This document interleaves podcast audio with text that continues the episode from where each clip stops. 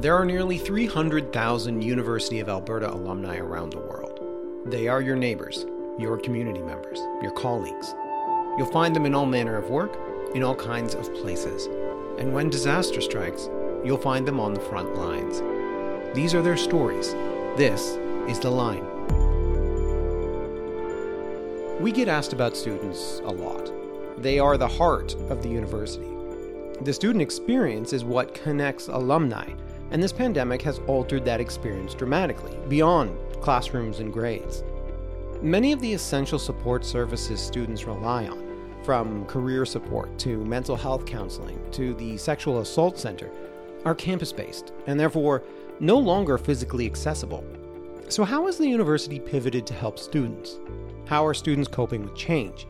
And what will be the long term impact on not just their education, but their overall well being? To answer these questions, we went to the Dean of Students, Andre Costopoulos. So, the Office of the Dean of Students has a few major responsibilities in, in the university. One of them is uh, student services. So, everything from uh, you know, career center to sexual assault center, mental health, uh, the health clinic, uh, undergraduate research. There's all kinds of stuff that uh, we do in the uh, in student services, and that's one of the areas that dean of students uh, oversees. Emergency response, of course, crisis response. When when students are in crisis, uh, we we try to coordinate the the resources that um, that intervene in you know in that crisis and try to make sure that the right people and the right services are involved in the right order whether they're you know inside or outside the university so we try to uh, quarterback the uh, the response um, student rights and responsibilities is another big area for us uh, we of course are responsible for making sure that uh, students rights are respected in the university and also that uh, students uh, respect their responsibilities, and that would be through the Code of Student Behavior, for example. So we administer that.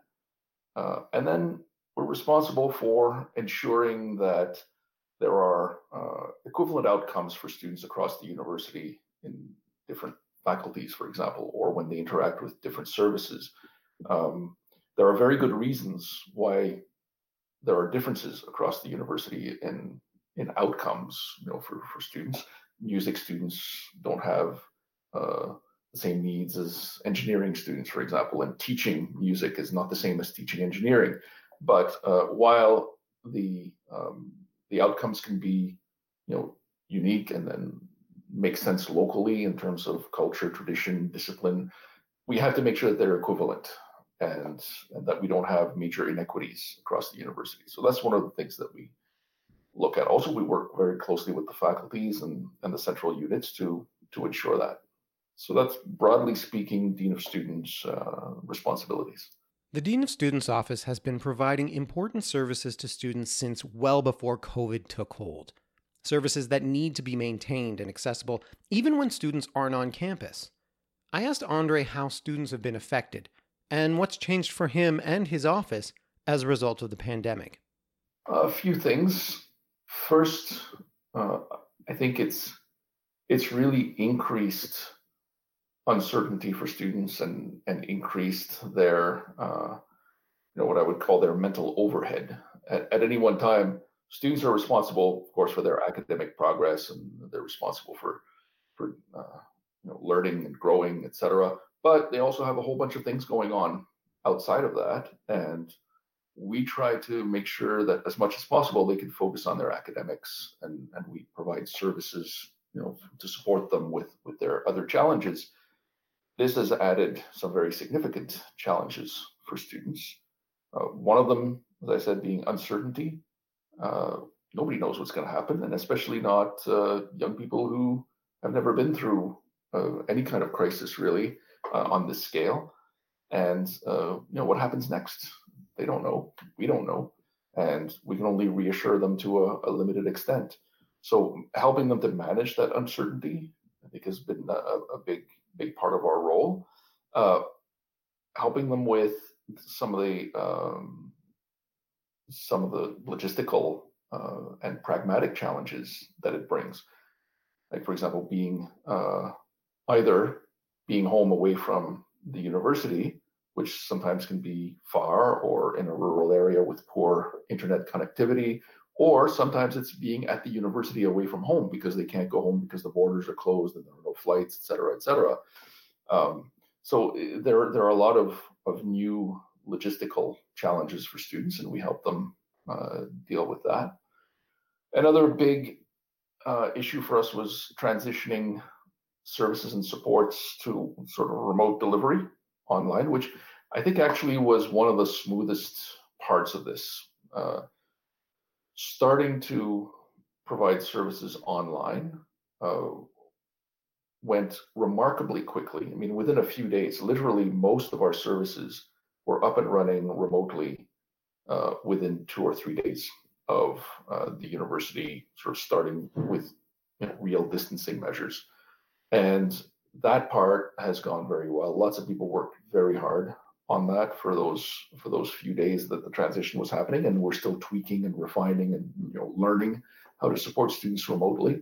But everything is back up and running now, and all the services are available, all the supports that we normally give, but they're available remotely uh, in in all kinds of ways, in various ways. So by video conference, by email, by phone, by you know text. Uh, uh, we just provide a whole whole range of channels for students to reach us. Some student services have been easier to move online than others. The Career Center, for example, is still able to do mock interviews and resume consults through video chat. Andre notes that these new online services are well received by students and therefore perhaps long overdue. Students were uh, students were really receptive to it, and I think some students actually prefer it. And uh, our staff, I think, were ready for it. You know, our staff, the, it's something that probably we should have done a while ago, is to start doing this at least as an option when when possible. And now that we have to do it, it's it's gone very smoothly. Other stuff is more complicated, like for example, counseling and, and mental health services well, we can provide that through telehealth, and it took a little while to to get. That's the part that took the longest, maybe a week, I think, to to really get everything up and running because we had to go through uh, various you know privacy approvals for the tools we were using, whether it was by phone or by teleconference. Uh, there, there's a whole bunch of regulations around that, uh, and the you know the, the, various associations and colleges, et cetera, were were were very cooperative and and uh, helped us to, to figure out what tools we needed and and how how physicians, for example, could operate remotely through through telehealth. Same thing with the pharmacy. Um, so it's yeah, it's a mix of those, um, and it it's gone very very well. For most people, COVID has felt like something that crept up slowly and then happened all at once. One week it's business as usual, the next we're working from home. I asked Andre at what point his office realized they were going to have to make major changes? Um, when when we started seeing uh, Deena Hinshaw on TV every day, we we thought, okay, um, you know, we're it's going to be uh, the the distancing measures are coming, and we planned for it. Like we planned ahead of time. We started, I think, even two weeks before the real distancing started uh, we started having people who could work at home work at home. Right? We just said, okay, if you can, go. And uh, we worked it out with HR, and you know, we it, it presents some some technological challenges sometimes. Uh, but basically, the first directive was, if it makes sense for you to work at home and it's not an issue, then go ahead and do it. And a pretty significant percentage of our services moved online right there and then when uh, and then we started planning uh, okay what if what if we have to what if the university closes for example? Um, what do we need to do then? And then we started asking the questions what happens with the physicians? What happens with the pharmacy? What happens with the sexual assault center? What happens with etc uh, so we we were pretty much ready by the time the uh, by the time the, the advice was go home and stay home. We were we were already pretty much up and running remotely at that point. As the pandemic continues, Andre and his team are meeting regularly to monitor the situation. When we interviewed him back in late April, he said his crisis management team was meeting daily. But he also said their focus was starting to shift to more long term planning. Uh, and I think the key question for me there is what are the parts of what we're doing now purely an emergency response? And what are the part that makes sense that we should actually keep doing even though there's no emergency? So some of the stuff, you know, we would we wouldn't do if it wasn't an emergency. So it because it wouldn't make any sense. And uh, that that we want to figure out how to stop doing that once the emergency's over and uh, do things differently. But some of the stuff we're looking at and we're saying, yeah, it makes sense to have you know, video conference appointments for this service or that service, and we should have had that a long time ago, and so let's keep it, right? Um, and some things that we didn't think that we'd be doing eventually that that we are, and uh, so yeah, it's it's a it's a, I mean, I hate to put it that way, but it's an interesting exercise in a sense. When you get into the planning and recovery mode, the emergency response part is not fun by you know any anybody's reckoning, uh, but it's necessary and it's what you have to do first. But now that we're getting into planning a little bit, now now it becomes a bit more of an intellectual exercise and and uh, it's thought provoking, you know, to think about the possibilities. Planning seems to have gone smoothly for the most part, but I wondered about their areas of concern. As they transition to online delivery, what are they most worried about? So, one of the areas was continuity. Would we be able to continue serving students? Would the students respond? Right? Would would they be able to reach us? Would they know how? Uh, and that was that was an issue at first because there there was um, you know there were for example posts on Reddit or on Facebook that said oh student services is closed, and we always had to be running after that and saying no no no we're not closed uh, the building is closed, but services are open and services are operating, and here's how you can reach us. So continuity of contact with the students was was a, a, a I think probably the biggest issue because as I said, the transition to us working online was actually went very smoothly, and that that I wouldn't flag that as the biggest issue, but telling students we were there and letting them know uh, how they could reach us that was that was more of a challenge. Some challenges students face right now are apparent to everyone. It makes sense to most people that more students are struggling financially right now and that summer jobs are nearly impossible to find. We can understand how the credit non credit grading system will be an issue for students applying to graduate school or renewing scholarships, but it's difficult for me, from my outside perspective, to grasp the elevated psychological or mental health struggle students are going through right now in this period of uncertainty? So there's increased distress, absolutely. And that's due to uh, increased, uh, I think, um, uncertainty, right? The, uncertain, the uncertainty in any situation, uncertainty is is a huge stressor. And when when there's this level of uncertainty about everything, about you know what happens to your degree. I mean, the, the, what happens to your job in the summer? What happens to your your parents' jobs? What happens to your grandparents who may be you know uh, uh, under threat from this epidemic? Uh, what happens to uh, really? It's the future is a huge question mark for students right now at all levels, undergrad, graduates. Uh, you know, the graduate students, for example, their labs are closed.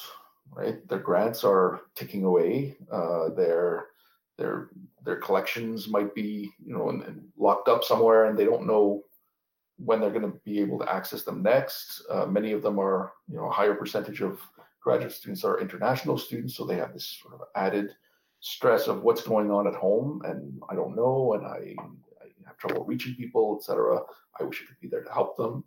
Um, so it's it's um, you know the uncertainty of the whole situation of the future is definitely uh, generating distress, and students have uh, they have a huge amount of stuff to keep track of right now that they normally don't, and so there's that much less space for them to focus on their academics, and we have to you know we have to take that into account uh, in in all of our decisions. So right now it's more about continuity of life than anything else. And the rest will, you know, the rest will come later as part of the recovery. Like how do we figure out how to get people back into their their studies and their learning because right now they're not you know, we can't expect them to focus on that at the moment in many cases. I've read articles that talk about the lingering effects of trauma on young people. They say that though children and youth are less at risk from the virus, they will be profoundly affected by the pandemic. The existential anxiety, the household stress young people experience will stay with them, will haunt them forever. Andre agrees. Oh yeah, forever for sure. It's it's like any other uh, big event like that, and it's it's going to have a certain effect on our students um, in the long term. But I think it's it's going to have a huge effect on the students that we get in about 15 years in the university. Just like right now, you know, our, our students are they're they're at that, that sort of hinge generation between the, the pre and the post sort of 9-11 and uh, they you know some of their uh, first memories are are from 9/11 coverage, and you can you can see the difference in in the cohorts right between the students who don't remember 9/11 and the students who do, um, and this is going to have the same effect, right? So your your early sort of formative experiences, uh, if you're you know you're going to school uh, from home for like I don't know. I don't know how long this is going to last, but uh, you know, six months or a year is a long time in a in a, in a first grader's life. Um, so this is gonna this is going to this is gonna change the way they view the world. It's going to change their expectations. It, will have that effect also on our students in terms probably of career and you know in terms of you know the, the sort of more more of the the um the concerns you know specific to grown-ups but the the students who are coming to us in a few years they will see the world quite differently from the way that i see the world for example uh, and, and and we know that year to year even we see the differences between the cohorts and if you look at five year or ten year intervals um, there are big differences in the way that the students view the world and the kinds of expectations they have sometimes change can make us feel helpless Hearing Andre talk about how the pandemic will affect students 15 years from now, I am left feeling like a spectator, like I'm watching a play unfold, unable to alter the ending. But that feeling is misplaced. It's a feeling that forgets that though we can't always stop bad things from happening, we can support the people who are affected. That's why it's so important that places like the Dean of Students, with the services they offer, exist. The last clip is a bit off topic. In his academic life, Andre's research looks at how behaviors evolve over time. I asked him how this pandemic might speed up that evolution. Yeah, never, never, never going back to normal. Um, you know, you, you, never cross a river twice, right? Uh, you never cross the same river twice. Basically, there there will be some there will be some major changes. I think uh, in frequency of of different practices, and some of them will stay with us. Uh, some some of them won't. You look at the the Spanish flu, which is the you know the 1918 flu pandemic, which is the, sort of the nearest analog that we have to what we have right now, and it, it did lead to some some significant changes in in social practices. Uh, and it took two years before you know, people were comfortable again doing large public events, uh, but the events were modified in some ways. So and, and hygiene practices changed and uh, you know, medical practices changed. Uh, it's it's a we, we don't know how we there's no way to predict how things are going to change. The only thing that we can predict is that they will, and they have already. The Line is a University of Alberta Alumni Association podcast. This episode was hosted by me, Matt Rea, and produced by me and Chloe Chalmers. Things happen fast in the pandemic, and we're trying to keep track by noting how these episodes function as snapshots in time. We recorded our episode with Andre on April 21st. At the time, there had been 3,095 confirmed COVID 19 cases in Alberta. As I record this, on Tuesday, June the 2nd, that number is now at 7,057.